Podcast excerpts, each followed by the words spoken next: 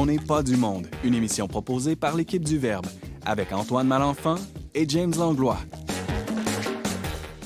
Cette semaine, à l'émission, James Langlois nous dit toute la vérité, juste la vérité sur Pinocchio. Sarah-Christine Bourriane lève le voile sur les peintures rupestres de Lascaux.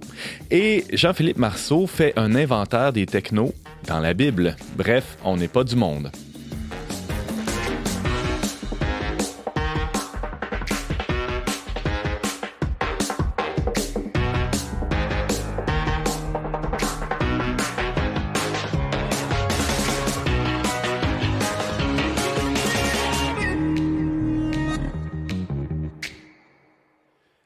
Tous, bienvenue à votre magazine Foi et Culture. Ici Antoine Malenfant en compagnie du très honnête James Langlois. Bonjour James. Salut Antoine. Est-ce que le nez va te rallonger aujourd'hui ou tu vas juste nous dire des, des choses vraies? Je vais essayer. Euh, D'abord, j'ai pas inventé grand-chose. Une bonne partie de ce que je vais dire vient a déjà été dit par euh, Jordan Peterson dans ses conférences. Ah, pour vrai? Euh, dans ses cours. Donc, euh, donc tu nous parles de Pinocchio. Je vous parle de Pinocchio, hein, qui vient de, il vient d'avoir une, une, nouvelle mouture là, de, de, chez Disney. Je me suis dit que ça va être une bonne, une bonne occasion pour euh, aller un peu plus loin euh, mm -hmm. dans, dans l'analyse de ce qu'on pense être euh, cette histoire. J'ai extrêmement hâte de t'entendre. Ça va être en tout début d'émission. On a la joie aussi de recevoir cette semaine notre journaliste Sarah-Christine Bourriane. Salut Sarah-Christine. Allô. Allô, allô. Euh, tu as voyagé cet été. Euh, Eh oui, je suis allée de l'autre côté de l'océan, mm -hmm. en France. Et qu'est-ce ah. que tu as vu? Plusieurs choses. Mais j'ai vu des lieux anciens et un encore plus ancien parmi tous les lieux anciens, qui est les grottes de Lascaux. Ah ouais. Et là, tu vas nous raconter ce qu'il y a là-dedans. Il, il, y a tout un, un, mystère, il y a plein de questions. Oui, c'est ça. Plus de questions que de réponses, ah, okay. mais ça porte à l'émerveillement. Ah, ben c'est déjà pas mal. ouais. Ça sera un peu, un peu plus tard euh, tout à l'heure dans l'émission. Merci d'être avec nous. Et Jean-Philippe, bonjour. Salut, content de vous revoir. Très heureux. Ben T'as oui, passé un bel été? Ben oui, ben oui, merci beaucoup. C'est la première fois qu'on se voit euh, depuis le retour des vacances. Alors, Jean-Philippe, fidèle à tes, habitudes, tu nous surprends avec un, un sujet euh, franchement étonnant. Moi, j'avais très, très hâte à l'émission d'aujourd'hui parce que euh, tu nous parles des technologies, mais euh, sous un rapport assez intéressant, assez ouais. étonnant. Exact. Ben, l'histoire de la technologie dans la Bible, puis qu'est-ce qu'on peut apprendre de ça? Travailler dans le domaine de la technologie, moi-même, c'est quelque chose qui m'intéresse pour des raisons assez pratiques. Uh -huh. Puis j'ai pas entendu beaucoup de monde, que ce soit dans le milieu de la technologie ou dans le milieu chrétien, de faire la connexion. Pourtant, il y en a une vraiment, puis qui est assez intéressante. Fait que uh -huh. je vais essayer de vous expliquer ça aujourd'hui. Je je trépigne, je meurs d'envie de t'entendre. Ça va être en fin d'émission. Oui. Ça fait longtemps qu'on a eu des, des, messages, des commentaires là, des auditeurs dans n'est pas du monde. Là, je veux leur rappeler que c'est possible de nous écrire à onpdm.com ou sinon sur la messagerie de nos réseaux sociaux, en commentaire sur YouTube. Ça fait toujours du bien de vous lire, d'avoir un peu vos réactions suite à nos chroniques en espérant qu'elles vous plaisent. Ceux qui, euh, qui nous connaissent ou qui nous découvrent plutôt euh, pour la première fois, On n'est pas du monde, c'est produit par euh, la gang du Verbe Média. On produit aussi un magazine, on a un site web. On peut s'abonner à nos contenus là, en allant sur leverbe.com. Euh, il y a des abonnements à, à nos contenus papier. Tout ça est gratuit.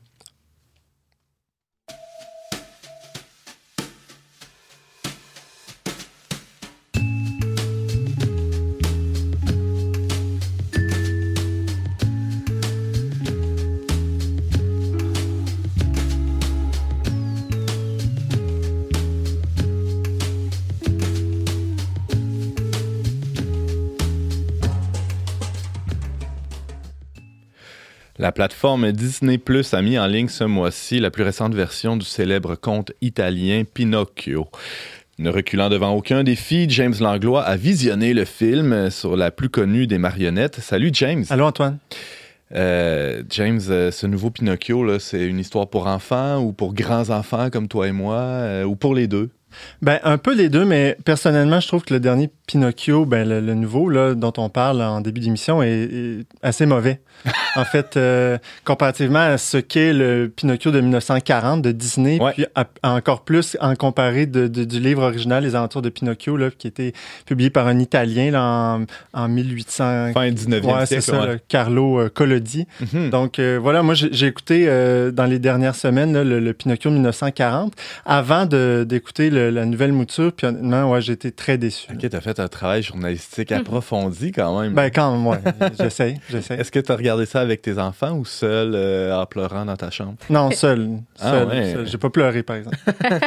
Non, mais il y a de quoi pleurer quand même. Non, mais voilà, c'est c'est un pour- drame, là, ce qui se passe, là. C'est un drame. euh, puis de fait, je trouve que le, le, le- le tout dernier de Disney ne nous le rend pas assez. Hmm. Mais celui de 1940, je pense que c'est lui qui conserve euh, toute sa substance, Ouais. euh, en fait, parce que... Et c'est d'ailleurs euh, celui sur lequel se base le psychologue Jordan Peterson pour faire son analyse jungienne de l'œuvre. Je dis jungien par rapport au, au- au célèbre psychologue là, Carl Jung, là, sur lequel lui-même s'appuie en parlant de Jordan Peterson. Mais Ouais. voilà, donc Pinocchio, hein, c'est on, souvent on, on fait un peu cette idée de de- de- d'une histoire, bref, qui est un peu une morale à ne pas, une invitation à ne pas mentir. Là, Sinon, mais- ton nez rallonge. on- c'est ça, mais on bref. réduit ça à quelque chose d'assez banal. là. Ouais, puis à moi, mon souvenir, c'était vraiment plus important que ça dans le film de 1940. Mais Hmm. quand, quand on regarde, ça vient juste une fois, là, il me semble, dans, dans, dans le film. Donc, ça, ça prend vraiment pas toute la place. Et euh, en fait, le Pinocchio, c'est bien plus, c'est beaucoup plus que ça. C'est vraiment un récit, euh, pour reprendre le terme jungien, là, archétypal, euh, à la fois psychologique, politique et même spirituel. Qu'est-ce qu'on entend par archétypal? Ben, euh, c'est un mot un peu technique, mais bref, je vais, je vais le résumer dans mes mots. Mais ce que ça veut dire, c'est que c'est une histoire qui contient un peu des, euh, des, des- des références ou des, des images, euh, un peu des, je dirais des images mentales, un peu dans, dans notre inconscient collectif qui traversent l'ensemble des récits ou des cultures ou qui habitent un peu euh, nos structures mentales propres. Là. Qui révèle des traits qu'on a tous, ou en tout cas, euh, qui, qui, qui révèle quelque chose de très profond sur Mhm. la condition humaine. finalement. Exactement, exact. Mhm. Puis, euh, donc, mais ça, c'est venu à la base. Hein, puis souvent, euh, ce qui est intéressant, c'est que les artistes transportent comme ça dans leurs œuvres des, des archétypes, mais souvent, ils se rendent même pas compte. Puis je pense que c'est le, le cas, entre autres, de, de Carlo Collodi, qui était le- l'Italien, euh, le Toscan, là, à l'origine de cette histoire de Pinocchio. Qui n'était pas un philosophe, ni un idéologue, ou... Pas du tout, et, mais c'était sans doute un catholique comme la plupart des Italiens, en tout cas, du moins de culture à l'époque. Puis, de fait, il y a beaucoup de, je pense, de, de, de références chrétiennes dans son œuvre. On n'a qu'à penser à, sais, le fait que Pinocchio quitte son père pour revenir ensuite, après avoir vécu un peu une, une vie de corrompu, ben, il y a quelque chose qui rappelle le fils prodigue. Mm. Mais bon, je vais peut-être revenir plus tard sur, Ouais. euh, sur certaines de ces, euh, certains de ces faits-là. Mais aussi, ce qui est intéressant, c'est, je vous disais d'entrée de jeu, c'est que Pinocchio, euh, l'œuvre originale italienne est vraiment beaucoup plus trash que, que celui, même le Pinocchio de Disney. Certains vont dire que le Pinocchio de Disney, c'est celui qui est le plus sombre dans les films de Disney. Celui de 1940, là. Exact. Comparé à Bambi. Ben, Bambi, des bouts durs. Oui, quand même, Ouais, mais ouais. tu sais, c'est ça. mais c'est quand même une œuvre sombre, mais celui de Carlo Collodi, là, je veux dire, Jiminy Cricket, là, Ouais. dans les premiers chapitres, il se fait tuer par Pinocchio, puis Pinocchio se fait pendre plus tard, puis c'est vraiment, vraiment difficile. là. Je pense qu'on n'était pas du tout dans la même époque euh, un peu euh, surprotectrice ou hygiéniste là, que, que celle d'aujourd'hui. C'est pas, pas un beau petit conte euh, tout propre. là. Non. Mais ce qui est bon, ce qui est intéressant, c'est que moi cet été, je suis allé en Italie, puis là, j'ai remarqué euh, ce qui m'intéressait aussi à Pinocchio, c'est que pour eux, le Pinocchio, c'est vraiment euh, c'est leur petit prince. hein. Autant les Français, Mm. c'est le petit prince, puis moi, j'aime beaucoup le petit prince. Et euh, je pense que c'est une œuvre qui parle autant aux enfants qu'aux adultes, avec euh, des vérités profondes. Mais le Pinocchio, ça m'a marqué. J'avais envie d'en savoir plus parce que de fait, je pense que c'est un récit qui en, qui ont- qui en comptait davantage encore. On parle d'une œuvre, là, celle de Carlo Collodi, qui a été traduite dans plus de 260 langues partout dans le monde. Puis en Italie, ceux qui écoutent, là, qui nous écoutent sur YouTube en vidéo, regardez, je vous ai ramené un petit Pinocchio d'I- d'Italie. Euh, ils- eux, ils vendent ça partout. Donc, c'est pour ça que je dis que c'est vraiment une œuvre euh, très populaire. Alors, James, euh, il y, a- il y a des éléments dans cette histoire-là. là, on va rentrer un peu plus dans, dans le, le conte lui-même. Il y a des éléments dans cette histoire de Pinocchio euh, qui, qui nous révèlent des choses, on le disait un peu plus tôt, sur la condition humaine. Allons-y, décortiquons l'œuvre euh, morceau, morceau par morceau. Ben c'est ça, je, je vais passer assez euh, d'y aller rapidement, là, mais donc l'histoire commence, hein, comme toute bonne histoire, euh, selon les, les termes de Jordan Peterson, dans un état d'ordre général, c'est-à-dire qu'il y a une situation initiale où, voilà, il y a Geppetto qui construit, qui fait, qui fait son, son Pinocchio en bois, hein, Pinocchio qui, qui même veut dire en italien le pignon de pain ou quelque chose comme ça. Puis dans l'œuvre originale, le Pinocchio il était fait dans un bois qui était à brûler, c'était pas un bois noble du tout. mais et puis là, euh, donc dans cette situation initiale, évidemment, il y a Geppetto qui fait son vœu. Euh, et là, arrive cette, cette fée bleue qui est un peu un élément euh, de l'inconnu, hein, qu'on ne sait pas trop qui sort d'où, et qui arrive et qui répond au vœu de Geppetto d'avoir d'avoir un enfant, un fils, et qui va va animer cette, cette marionnette-là et qui va dire à, à Pinocchio, si tu me montres que tu peux être brave, loyal, toujours franc et obéissant, tu deviendras un vrai petit garçon. Il y a une route droite ou mauvaise.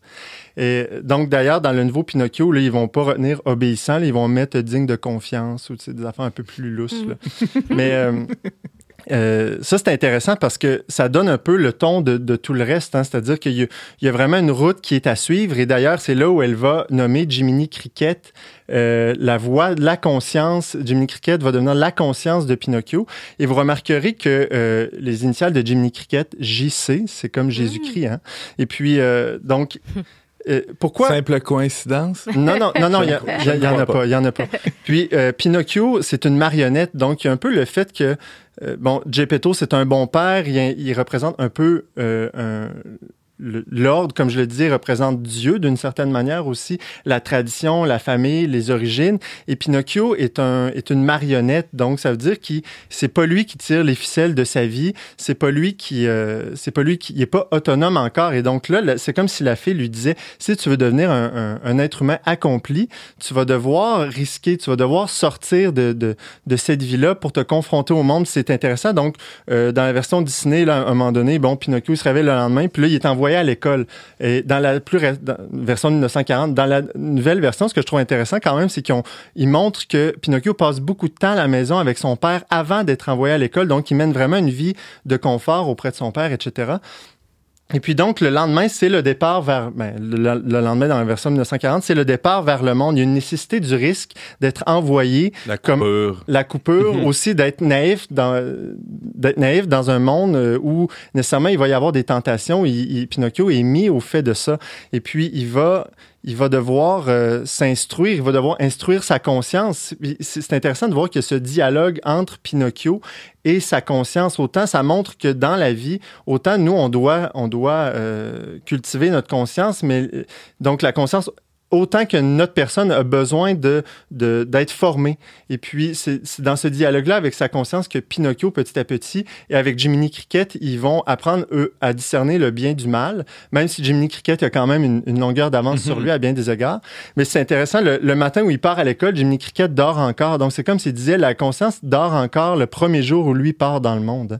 Et puis, euh, donc, c'est en, c'est en route vers, vers l'école que euh, Pinocchio va, va être euh, intercepté par le renard et le chat qui vont le convaincre de finalement laisse faire l'école, va, euh, va euh, au spectacle de marionnettes, tu vas devenir une star, tu vas avoir la gloire, etc.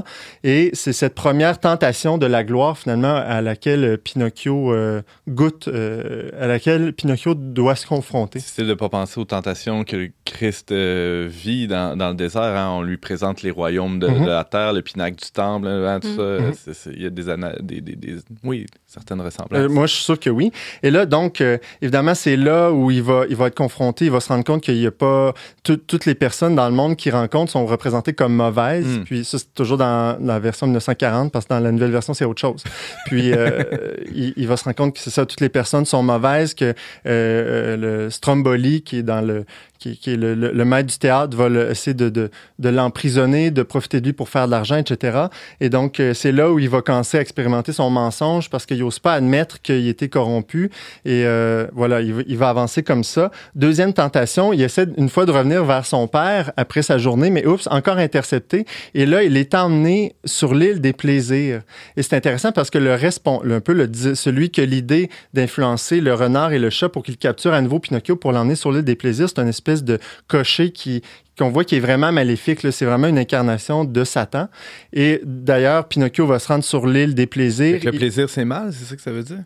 Non, mais c'est toute une, toute une question d'ordre. C'est tout ça qui est évoqué parce que, oui, il, il y a le plaisir, mais euh, c'est le plaisir qui est comme une fin en soi, qui est vraiment l'aboutissement ou de, de toute une vie. Donc, on voit Pinocchio qui commence à goûter à ça. On voit que son cœur s'endurcit.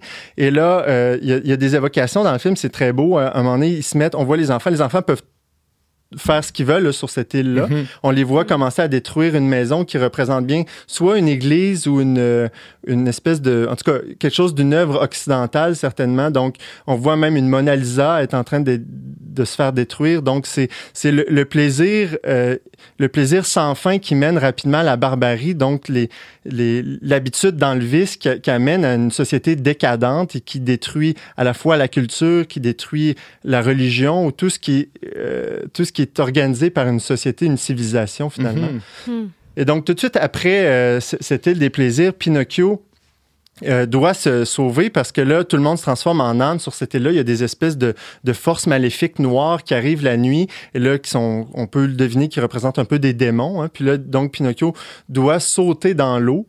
On sait, l'eau, ça représente vraiment l'inconnu. Donc là, c'est une nouvelle étape. Donc, il vit ce, ce il vit, Pinocchio, ce, ce, ce, cheminement de quitter son père, ce, quitter son père, commencer à essayer de devenir autonome. Et il y a une forme de régression. Jordan Peterson le dit, euh, il y a comme deux voies pathologiques à l'inverse de la maturité, là. Mm. c'est-à-dire développer une fausse version de soi-même à travers l'image, donc la célébrité, la, la quête, euh, c'est ça, de, de, la gloire, ou bien de, de, rester faible et malade dans la fuite, dans ses, dans ses propres problèmes de dépendance. On pourrait penser à, à l'alcool, au jeu, etc. Mm -hmm.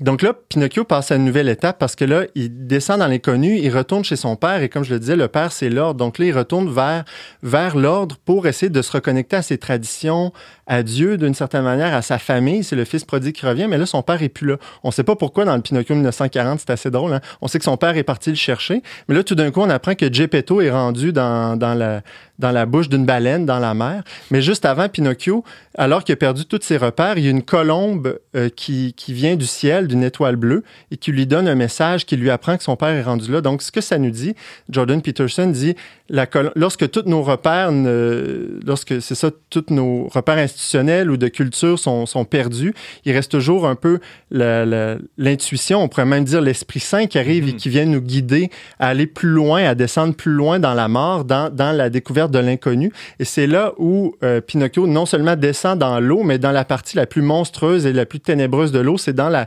bouche du, de la baleine Monstro que Pinocchio cherche Monstro, il demande aux personnes dans la mer, aux, aux autres poissons, tout ça, puis tout le monde se sauve. Hmm. Donc là, il réussit à aller sauver son père euh, qui, qui, qui, est pris là et Pinocchio finit par euh, le ramener. Donc Pinocchio, c'est vraiment un héros parce qu'il réussit à dépasser tous ces stades de régression et acquérir ce niveau de maturité suffisant qui l'amène justement à se réconcilier avec son histoire, à euh, dépasser son, égoïsme. Hmm pour arriver finalement à retourner chez lui, à faire œuvre de bravoure, de loyauté. Bon, de franchise, il n'a pas toujours été franc, mais euh, c'est là où Jordan Peterson dit aussi la, la fée bleue est un peu une représentation de la Vierge Marie. Hein, que, oui, il y a Dieu le Père, mais il y, a, il y, a, Marie qui est comme la figure miséricordieuse de tout ça, qui va pardonner, qui va guider, parce qu'à plusieurs reprises dans l'histoire de Disney 1940, elle vient sauver Pinocchio de ses malheurs. Pour lui donner une autre chance. Une autre chance. Ouais, ouais, ouais. Donc euh, voilà, Pinocchio incarne le chemin qu'on doit faire là, pour passer d'une marionnette à une personne libre qui accomplit sa nature, un adulte mature, la meilleure version de soi-même, puis j'oserais même dire un saint. Alors un Pinocchio, priez pour nous. euh, ouais, ça... C'est vraiment bon, James. Merci beaucoup. Wow. Ça, ça, donne envie d'écouter Pinocchio, non pas le dernier, là, selon tes commentaires, mais plutôt. Oh ouais, certainement le 1940. Celui de 1940 et, et encore plus aller mm. voir euh, la, la, le conte original de, du 19e siècle là, qui est écrit par euh, Carlo Collodi. Collodi. Merci, James Langlois. De rien. Restez avec nous. Après la pause musicale, Sarah Christine perce les mystères des grottes de Lascaux.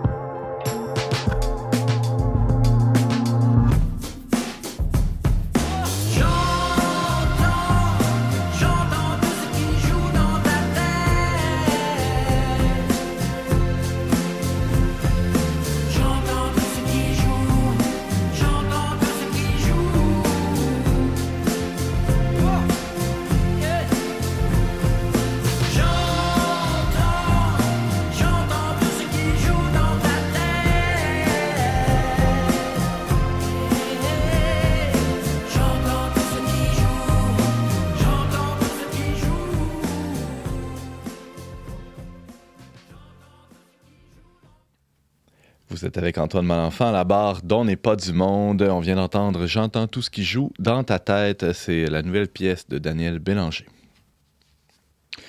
Les peintures rupestres qu'on retrouve dans les grottes de Lascaux en France sont entourées d'un épais voile de mystère. Que représentent ces œuvres ayant traversé les millénaires? Sarah-Christine Bourriane a visité le lieu mythique cet été et nous apporte quelques réponses. Sarah-Christine, bonjour. Allô? Ça va être impressionnant de fouler ce lieu. Oui, plus que je pensais. En Ah fait, ouais? Euh, mon mari et moi, on se faisait la réflexion que ce qu'on s'imaginait de Lascaux euh, ou des grottes euh, d'art rupestre en général, on imagine comme une image de, de taureau euh, sur une paroi, puis que ça s'arrête là. Mais là, comme d'entrer vraiment dans le lieu physique, euh, non seulement c'est comme euh, vraiment magistral, là, il y en a comme au-dessus de 600 qui sont représentés. Puis, ben, ils nous présentent ça un petit peu comme la chapelle Sixtine. Là. Tu sais, C'est comme De la préhistoire, Ouais, c'est ça, de la préhistoire. Mais quand même, bon, c'est peut-être un, un petit peu pour attiser là, le, le Uh-huh. sentiment. euh, C'est du marketing.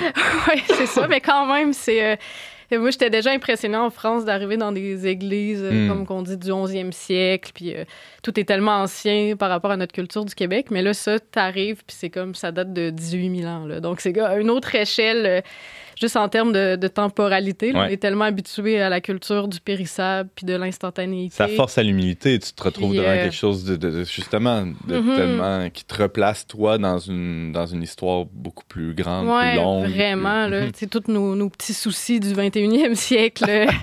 J'ai plus de piles Ouais, dans mon Non, cellulaire. mais exact. C'est comme si t'es face à. Ben, on, on replonge dans les origines, euh, puis. Puis, puis c'est, c'est le mot sapiens aussi, là, donc on peut savoir que cet homme-là comme nous. Donc C'est notre même, bro, euh, hein, c'est notre c'est notre frère. Ouais, ben ouais, exact. on fait. On fait des signes. Euh, Sarah Christine, euh, alors tu as visité Lascaux, tu as eu la, la- le plaisir là, de, de, de, de- de visiter ce lieu où on retrouve, tu disais, jusqu'à 600 œuvres rupestres. Oui, Qu'est-ce oui, que oui. ça veut dire rupestre? Euh, ben, c'est sur les parois rocheuses. Mhm. donc, je pense que c'est ça l'étymo- l'étymologie sur, ouais, c'est ça, sur les parois. Puis, euh, ben, c'est ça, c'est dans, c'est dans une grotte. euh, on, on entre vraiment sous terre. Là, euh, donc, puis sinon, ben, on. Il faudrait que je dise aussi que, par, par exemple, c'est pas la vraie grotte, dans le fond.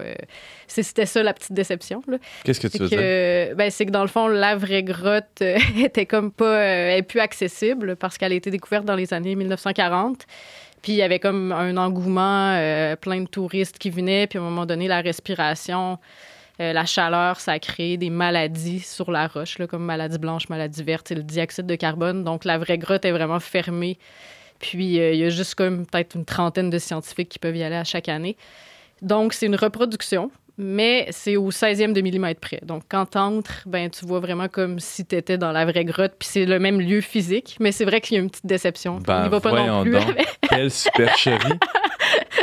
Ah, Ouais. Là, mon, mon, mon univers s'effondre. Ah non, la chronique vient de, vient de tomber à plat. Non, mais c'est comme Ouais. aller à la cathédrale à Montréal. C'est quand même beau, même si c'est une reproduction de Saint-Pierre de Rome. James, t'allais dire quoi?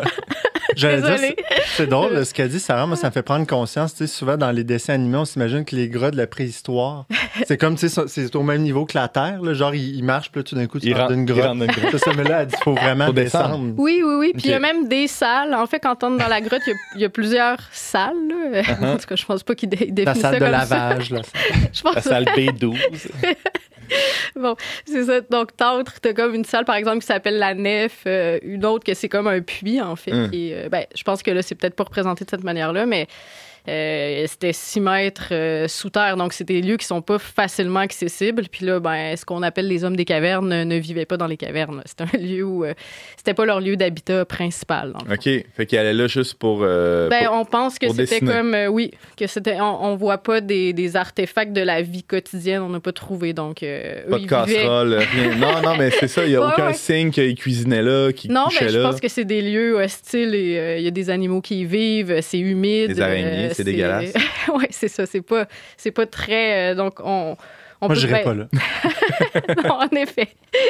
donc, euh, donc c'est Alors, ça. qu'est-ce il- que tu as vu dans la fausse grotte de la. Pardon? c'est épouvantable. Oui, pas mais en même temps, c'est pour, la... c'est, c'est pour euh, le travail scientifique quand Ouais, même. Si on veut que ça soit préservé, on veut pas qu'il y ait une genre de couche euh, verte sur les, les Mhm. peintures. Mais ce que j'ai vu, ben, c'est principalement des animaux, en fait. Ouais.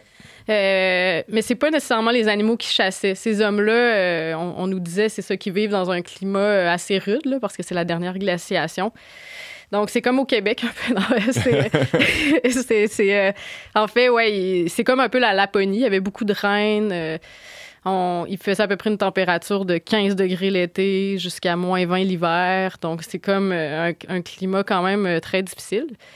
Puis, dans le fond eux, euh, ben, ils chassaient, c'est ça, le renne. Ils utilisaient tout du renne pour se vêtir, pour euh, bon, les ossements, tout ça. Puis on voit beaucoup de, de dans le fond, de roc, qui est comme le taureau de, de l'époque, de cerfs, de chevaux. OK. Puis mettons quand on entre dans la grotte, il y a comme une genre de licorne, en fait.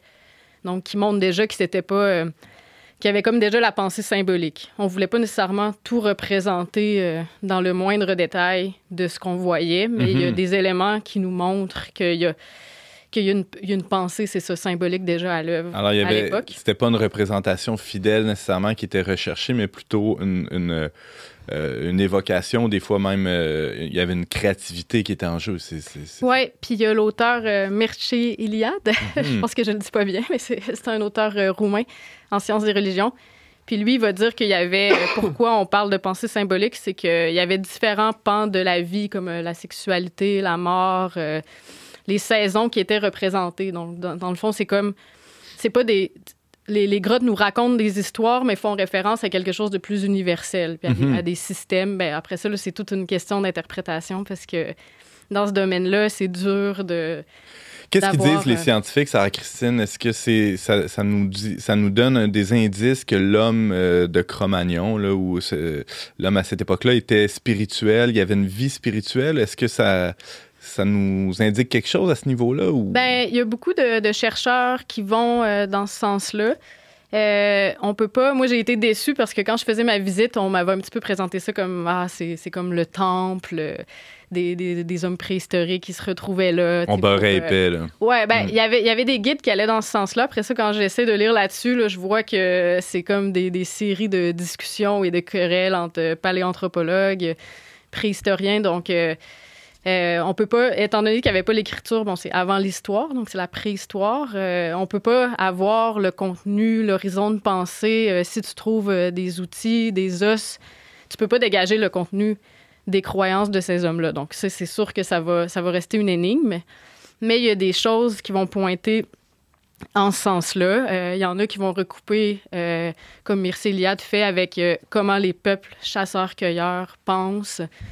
Donc, c'est sûr qu'eux aussi ont évolué, mais quand même, il y a mhm. quelque chose de commun peut-être dans le type de croyance des chasseurs-cueilleurs. Mais je pense que c'est assez avéré que les, les, êtres humains de cette époque-là déjà euh, pratiquaient une forme de rite funéraire. Hein? Fait c'est ce qui faisait dire que déjà, il y avait cette forme de spiritualité, en tout cas de respect pour la mort, pour le... Ouais, ben oui, c'est ça que je voulais dire aussi, c'est que à cette époque-là, euh, ben déjà, la maîtrise du feu, la domestication du feu, ça fait longtemps que c'est que c'est établi. Là. je pense que c'est 400 000 ans. Euh, Homo sapiens, comme nous, euh, c'est 300 000 ans. Donc, l'homme a comme toute une histoire. Hmm. Puis, euh, les grottes de Lascaux, ben, il y, en a d'autres déjà dans le monde. Là. je suis allée à Lascaux, mais il y a comme, je pense, une centaine de milliers de sites où il y a ces arts-là qui sont représentés dans les grottes. De, manière assez semblable. Oui, il y a ah comme vraiment une unité. C'est comme toujours des animaux. L'homme est très peu représenté. Ça, c'est un aspect que je trouve intéressant.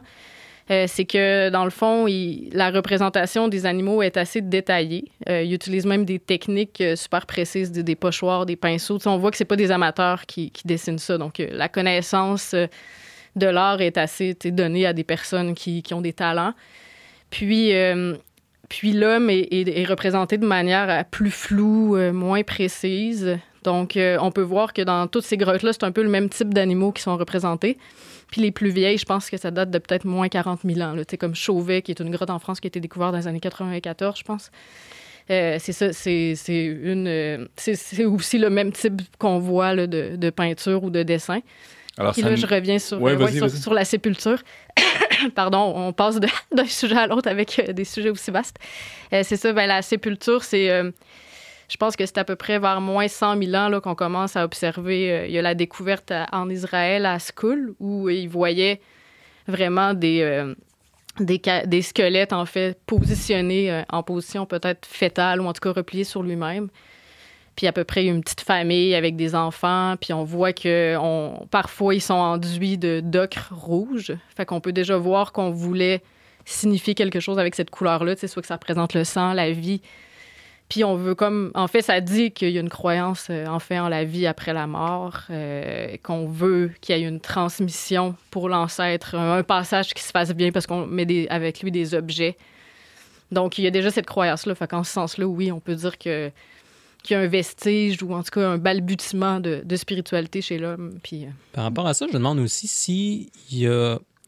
Si ce genre de peinture-là est juste retrouvé dans des grottes, puis s'il y a une raison, disons, autre que, je sais pas, peut-être que ça se conserve mieux dans des grottes puis que c'est la seule raison, mais. Ils ont fait des dessins sur le sable aussi, mais les vagues les ont emportés. Ou sur des murailles de pierre, je sais pas, mais je sais pas s'il y a une raison comme spéciale pourquoi on en trouve autant que ça dans des grottes, justement. Hmm. Nous, on n'en fait plus de dessins dans des grottes. Mm-hmm. Mais c'est pourquoi. Ah, c'est encore drôle, il y a des graffitis là, au centre-ville, là, dans des, il y a des, des, tunnels puis des grottes. Là, ah, c'est vrai, t'as raison, c'est peut-être super naturel. Excuse-moi, je voulais pas défaire ton argument, mais.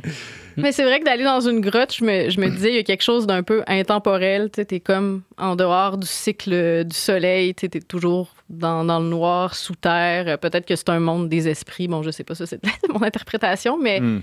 Il y a quelque chose dans une grotte où tu vas là avec ta lanterne, c'est un lieu un peu secret. Euh, caché en dehors du, changement. Donc, euh, d'ailleurs, à Lascaux, euh, on me disait que ça avait été fréquenté pendant 500 ans. Donc, euh, hmm. c'est un lieu où on, se retrouvait qui est en dehors comme de la vie normale, où on va faire une activité qui n'est pas comme une activité de, subsistance. Survie ou de subsistance, de survie. Puis donc, est-ce qu'on fait de l'art pour l'art? Est-ce qu'on fait de l'art pour... C'est ça, soit se, raconter des mythes, peut-être qu'on se raconterait le, récit de nos, de nos origines, qu'on voudrait transmettre euh, aux, enfants. Il y a eu des traces de pas aussi qui ont été retrouvées de ah jeunes enfants, donc on peut savoir qui, qui venaient là. Est-ce que c'était comme un, rite du passage à l'âge adulte? Bon, là, c'est sûr, j'évoque plein d'hypothèses en rafale, mais c'est des mhm. hypothèses qui sont avancées par euh, certains chercheurs. Euh, Sarah Christine, euh, en répondant à James tout à l'heure, tu parlais de, des représentations d'êtres humains, euh, d'hommes, de femmes dans ces, ces, ces peintures-là rupestres.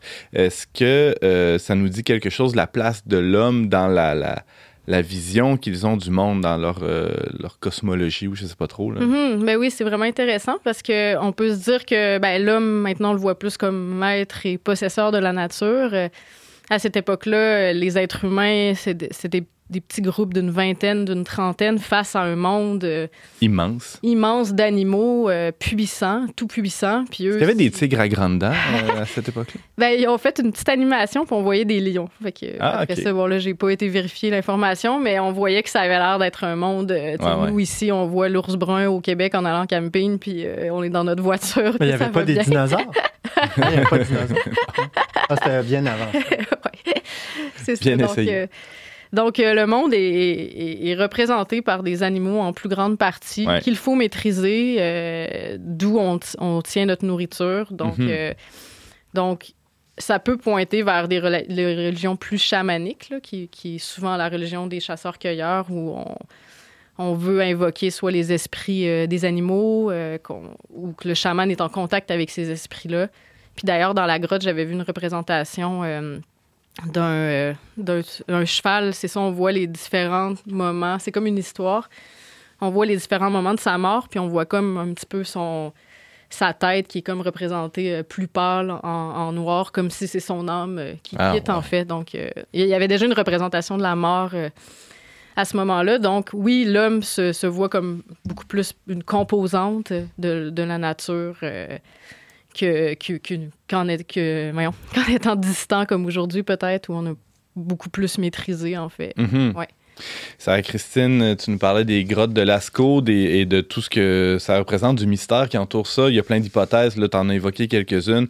Euh, les scientifiques s'entendent pas tous euh, là-dessus. Euh, la recherche demeure ouverte et merci de, nous avoir mm-hmm. tenu au courant de ça. Merci, Sarah Christine. Désolée de la déception. ouais, et on a appris aussi que c'était pas une vraie grotte, que c'était en plastique. bon, Alors, je rappelle que tu es journaliste pour le Verbe Média. On peut t'entendre régulièrement ici te lire dans nos pages, euh, entre autres dans le dernier numéro du Verbe. Alors, on fait une petite pause et euh, tout de suite après, Jean-Philippe va nous faire un improbable inventaire technologique de la Bible.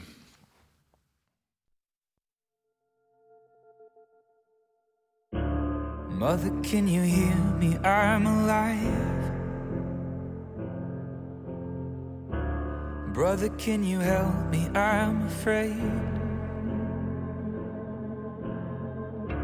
You know, it's been a year since I have closed my eyes. I was having dreams I don't like. When all my friends are gone, tell me where will I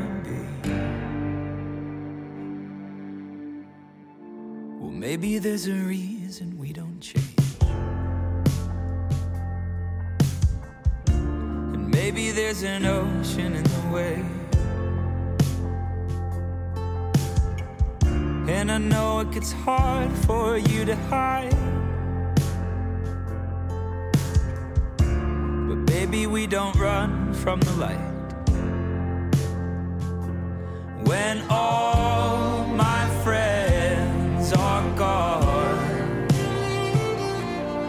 tell me where will I be? When all my friends are gone, well, tell me where will I be? Annie, is the water cold? Tell me it's a miracle.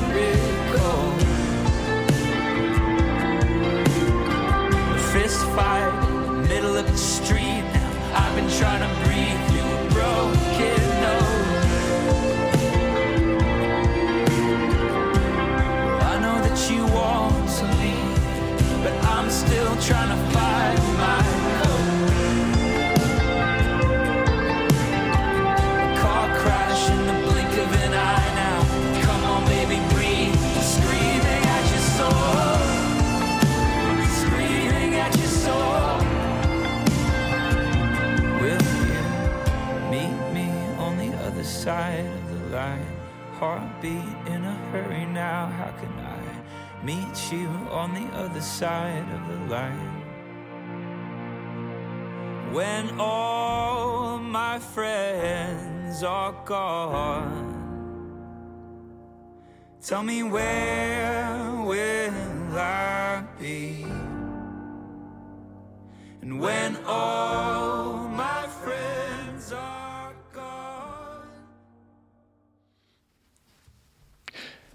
C'est toujours Antoine Malenfant au micro dont n'est pas du monde. C'était la chanson All My Friends du groupe Ruben and the Dark. C'est difficile d'imaginer deux univers plus distants l'un de l'autre que celui de la technologie, des technologies et euh, l'univers des récits antiques de la Bible. Et pourtant, pour le blogueur Jean-Philippe Marceau, les liens sont non seulement nombreux, Mhm. mais ils sont truffés d'un symbolisme étonnant. Il est avec nous. Salut Jean-Philippe. Salut Antoine. Alors, euh, c'est probable- probablement, euh, je le disais en introduction tantôt, euh, le sujet le plus intriguant jamais proposé par un chroniqueur euh, dont n'est pas du monde. On a fait quasiment 300 émissions à date, James, euh, donc une- tout près d'un millier de chroniques. Mhm. Et c'est peut-être celui... euh, Aujourd'hui, c'est la 285e. ah, ben là, c'est ça. Alors, ça. ça fait quand même des, plusieurs centaines de chroniques et c'est peut-être celle qui, euh, qui m'a le plus déstabilisé dans, dans sa proposition à ce Mhm. jour. Et, euh, et alors, euh, je- sans plus tarder, je te laisse la parole. pour- je, je soupçonne qu'on est autant surpris de parler de technologie dans la Bible parce qu'on vit dans un monde qui est maintenant tellement technologique qu'il y a beaucoup de choses qu'on voit plus intuitivement comme la technologie. Parce qu'en fait, dès les débuts de la Bible, je pense qu'on peut voir la technologie apparaître dans les comme premier chapitre de la Genèse, là, dès la chute en fait, parce que on, on a juste à contraster, je pense, ce qui se passe avant la chute où Adam et Ève sont nus. Puis ils n'ont pas besoin de travailler beaucoup, là, il faut juste qu'ils s'occupent un peu du jardin. Donc, niveau zéro de technologie. Exact, vraiment absolument zéro. C'est après la chute, immédiatement après la chute, quand ils se rendent compte qu'ils sont nus, que là, ils vont faire la première technologie, c'est-à-dire de se créer des vêtements avec les figuiers. Puis ensuite, après, quand Dieu va les expulser du jardin, va leur dire que maintenant le monde est hostile à vous, puis il leur crée des vêtements de peau pour se protéger du monde qui est maintenant rendu dangereux. Fait qu'on peut imaginer même les épines qui sont mentionnées dans la Genèse. Puis le monde est épineux, le monde est dangereux pour nous. On doit se, se protéger. Aujourd'hui, on voit plus vraiment l'événement comme la technologie, je pense, parce que ben, justement, on vit dans tellement de technologie, mais aussi parce que on achète nos vêtements dans des magasins, puis ça a l'air d'être presque normal. Mais si on voit des usines qui fabriquent des vêtements, on verrait que c'est quelque chose de quand même technologique, là, de créer des vêtements? Je t'interromps tout de suite parce qu'il faut absolument définir ce que c'est que de la technologie. Mhm. Euh, si, si un bout de pagne est de la technologie, alors tout est de la technologie, Jean-Philippe. Il y a beaucoup, beaucoup de choses sur la technologie, effectivement. Je pense une- la définition que je préfère, c'est de voir la technologie comme une extension de l'homme. Fait que, par exemple, des vêtements, c'est une extension de notre peau. C'est quelque chose qui protège notre peau. Mais ça pourrait être d'autres choses aussi, des, des outils pour fabriquer des choses qui sont des extensions de la main. Ça peut être euh, une ville qui est une extension encore des vêtements, mais rendue comme à l'échelle sociale. Mhm. Puis une fois qu'on remarque ça, on peut voir qu'il y a plein de technologies dans la Bible. Des fois, c'est plus explicite que d'autres. Quand, par exemple, euh, Noé construit une arche, ben là, il y a un menuisier qui construit quelque chose, qui a un, un- un objet matériel quand même complexe à réaliser, qui est de la technologie pour l'époque. Quand on arrive à Rome aussi, c'est encore plus intense, qui est un empire technologique. On n'y pense plus trop aujourd'hui parce que ben, on vit dans un monde tellement plus technologique que Rome. Mais le niveau de vie que les gens avaient à Rome, c'était comparable à ce qu'on a retrouvé juste en Angleterre en 1750. Le- Ah ouais. Il y avait beaucoup, beaucoup de techniques au niveau de l'architecture, au niveau des. L'agriculture aussi. Ouais, l'agriculture, Mhm. même juste la- l'organisation euh, bureaucratique, Ah oui. ou les techniques de comment former des soldats, etc. Il y avait beaucoup, beaucoup de, de- de techniques très pointues, beaucoup d'abstractions pour produire des choses matérielles qu'on trouvait dans l'Empire romain. Puis, on peut voir que, justement, cette arche-là, j'ai parlé de la Genèse avec les vêtements, les vêtements de peau, puis ça va culminer jusqu'à Rome, justement, avec l'histoire de Jésus dans l'incarnation, puis à la toute fin, avec la Jérusalem céleste.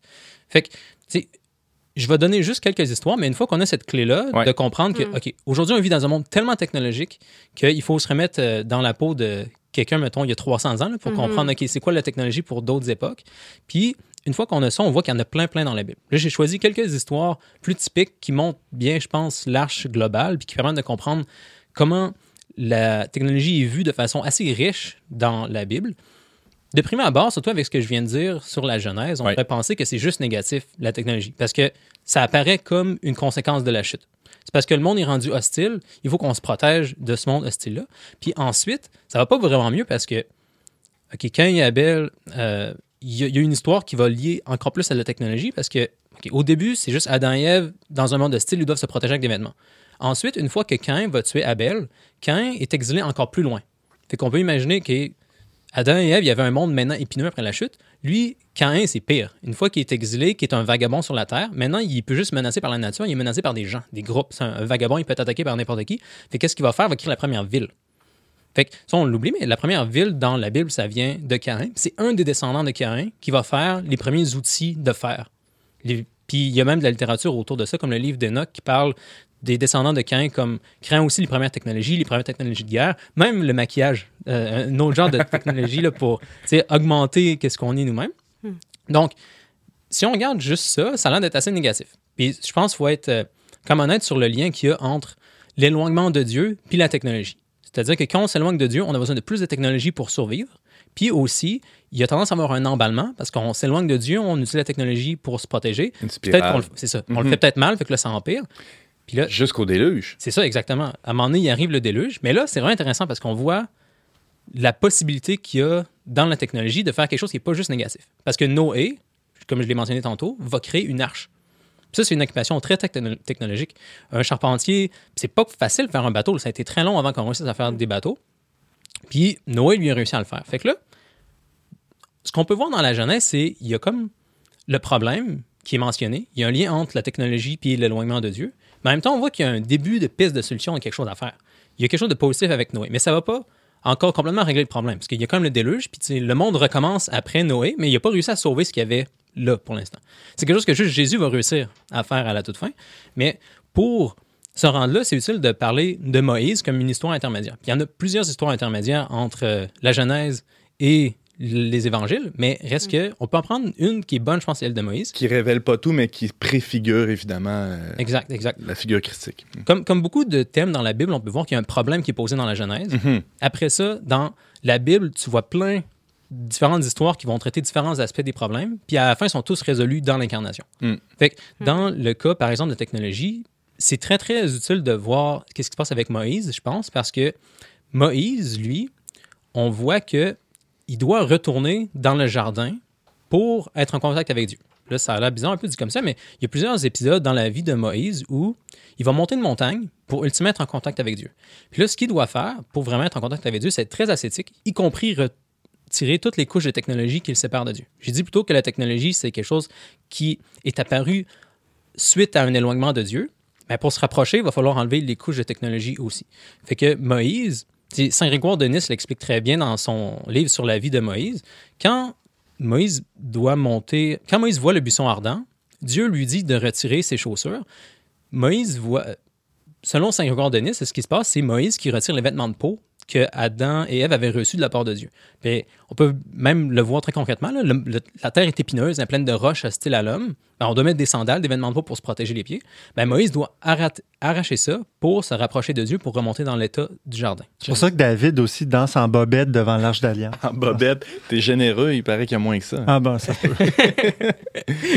Puis, ah, Moïse va faire quelque chose comme ça à quelques, quelques répétitions, de monter sur la montagne pour essayer de se rapprocher de Dieu. Puis, il n'y a pas juste retirer la technologie, il doit aussi jeûner, il doit aussi comme être le seul qui monte. Mais là, il, il se passe un retournement vraiment fascinant. Puis Saint Grégoire de Nice, justement, il prend le temps pour l'expliquer parce que c'est un peu choquant. Tu sais, après avoir passé tellement de temps pour être ascétique, pour enlever l'événement de peau, Moïse, ce qu'il reçoit une fois qu'il est rendu en contact avec Dieu, dans une de ses rencontres, c'est les plans du tabernacle. Oui, à un moment il reçoit des plans de vêtements. Qui est de la technologie. C'est ça. Et c'est drôle, tu sais, tu, tu viens de retourner dans le jardin où tu n'as plus besoin de technologie, puis le Dieu te donne des plans pour faire d'autres Un technologies. gros manuel Ikea là, de plusieurs pages. là. Exact, exact. Ah ouais. Fait que- mais Mhm. la- on commence à voir la clé quand même là-dedans. Puis même Saint-Grégoire de Nice va très loin. Ce que Moïse a vu ultimement quand il était sur la montagne, c'était l'incarnation.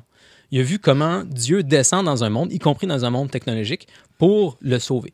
Parce qu'une autre façon de voir ce qui s'est passé avec... En fait, ça éclaire ce qui s'est passé avec Noé, c'est que dans un monde qui est maintenant tellement technologique, qui est éloigné de Dieu, si quelqu'un réussit à rester connecté à Dieu, ben, il peut être un genre d'encre, un genre de connexion qui préserve Dieu dans un monde qui est éloigné de Dieu. L'arche. Ça, il deux peut être l'arche, L'arche de l'Alliance ou l'arche de Exact, exact. Que C'est exactement ça que Moïse va faire. Il redescend la montagne dans un monde très concret, très matériel, où les gens vivent dans la technologie. Puis lui, ce qu'il fait, ben, il, il va construire un bâtiment. Il va faire construire un bâtiment où les gens vont pouvoir avoir une connexion avec Dieu sans monter la montagne aussi loin que Moïse lui l'a fait. On pourrait dire qu'il divinise la, te- la technologie. Exact, exact. C'est une autre façon de, de voir ce qui se passe. Et Moïse, comme en montant la montagne, il n'est pas censé juste rester là isolé, il est censé monter le monde avec lui, recommencer le monde, faire une genre d'arche comme euh, Noé a fait.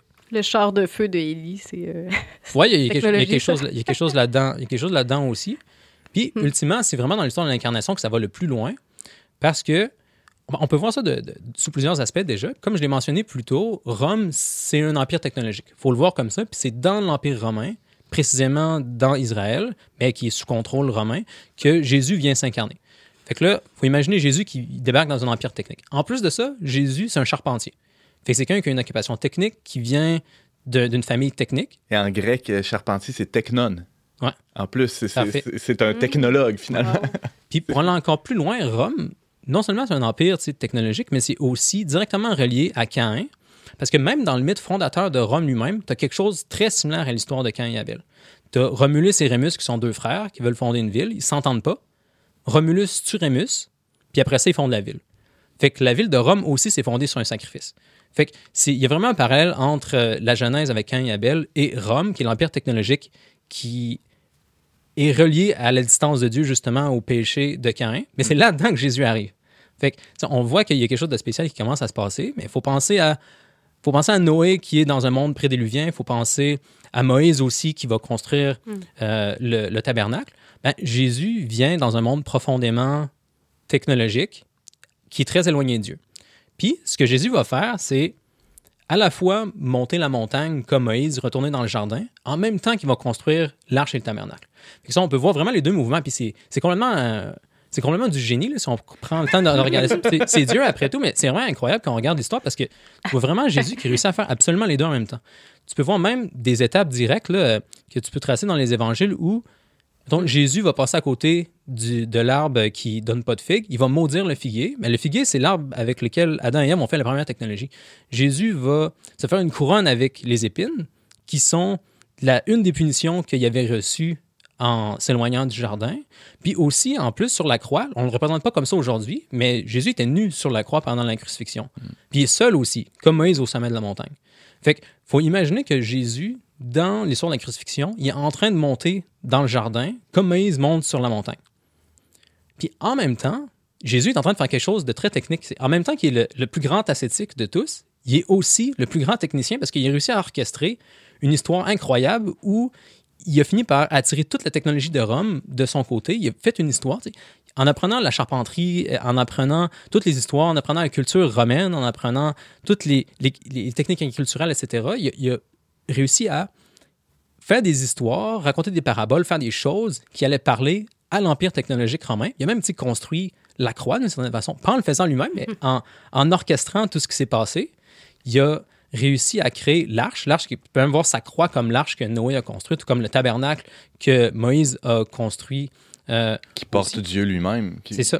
Puis, fait que tu peux voir que Jésus, en même temps qu'il remonte dans le jardin, qui est l'ascétique suprême, c'est aussi le technicien qui construit l'arche qui va recréer le monde, qui construit le tabernacle où tout le monde va être aspiré vers Dieu. Puis c'est vraiment ça qui s'est passé dans Rome très concrètement. C'est pas juste de la théologie très abstraite. Là. Tu peux voir dans l'histoire de Rome, ça a pris 3-4 siècles après la mort de Jésus, mais reste que, éventuellement, Rome s'est totalement converti sous l'empereur Constantin. Puis, après ça, ben, toute la technologie romaine a été tournée au service de l'Église. C'est devenu le Les corps routes, les, les routes, entre autres, pour l'évangélisation. hein. Ouais, la technique bureaucratique aussi, les églises, l'architecture, plein, plein de techniques romaines. Puis Jésus ne tue pas personne pour euh, faire une ville, mais il va se laisser tuer lui-même pour créer la Jérusalem céleste. Exact, exact. Ça, c'est absolument incroyable parce qu'il réussit à faire, tu sais, se faire tuer comme Abel, en même temps qu'il construit quelque chose comme Caïn.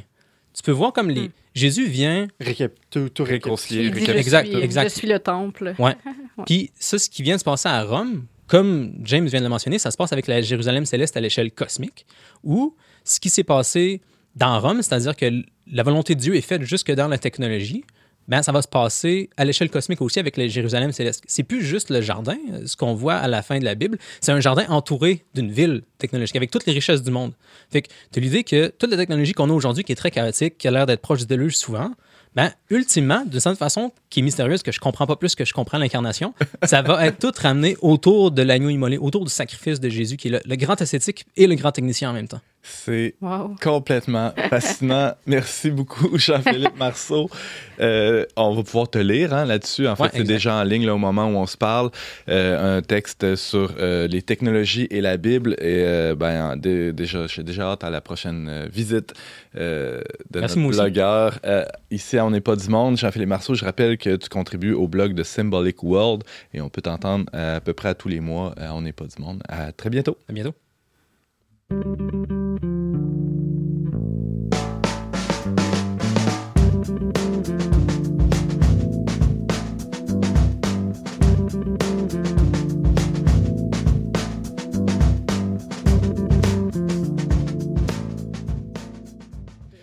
C'est déjà tout pour cette semaine, mais avant de se laisser, James, une suggestion.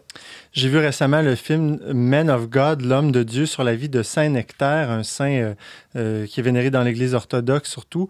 Euh, ça faisait longtemps que je n'avais pas vu un film comme ça qui m'avait donné envie de me convertir et de prier. Ben là. Euh, il est disponible sur euh, YouTube ou euh, Apple TV pour location ou achat. Fait que je vous invite vraiment à l'écouter. C'est vraiment édifiant. Je l'ai Man of aussi. God, l'homme de Dieu. Ouais. Merci. J'ai pleuré tout le long. Oh, Sarah. Alors, à voir, euh, assurément. Merci Ouais. pour la suggestion. Sarah Christine, Moi, ma suggestion, c'est pour voir plusieurs films. C'est une, salle de cinéma qui va voir le jour à Québec à l'automne. Donc, ça fait un peu moins pour les gens de Montréal, mais euh, quand même, c'est une salle où on va diffuser hebdomadairement, euh, de manière hebdomadaire, des films euh, plus indépendants, des nouveautés. puis, il y a peut-être une so- 70 euh, sièges. Donc, ça C'est va où, être intime, convivial. C'est dans le complexe Méduse à Québec. C'est piloté. ben, le projet a vu le jour grâce à Antitube. Puis, euh, ça s'appelle Circuit Beaumont. Peut-être ton prochain film va être présenté là. Ah. Oh, qui sait? C'est juste une invitation, il n'y a pas de scoop.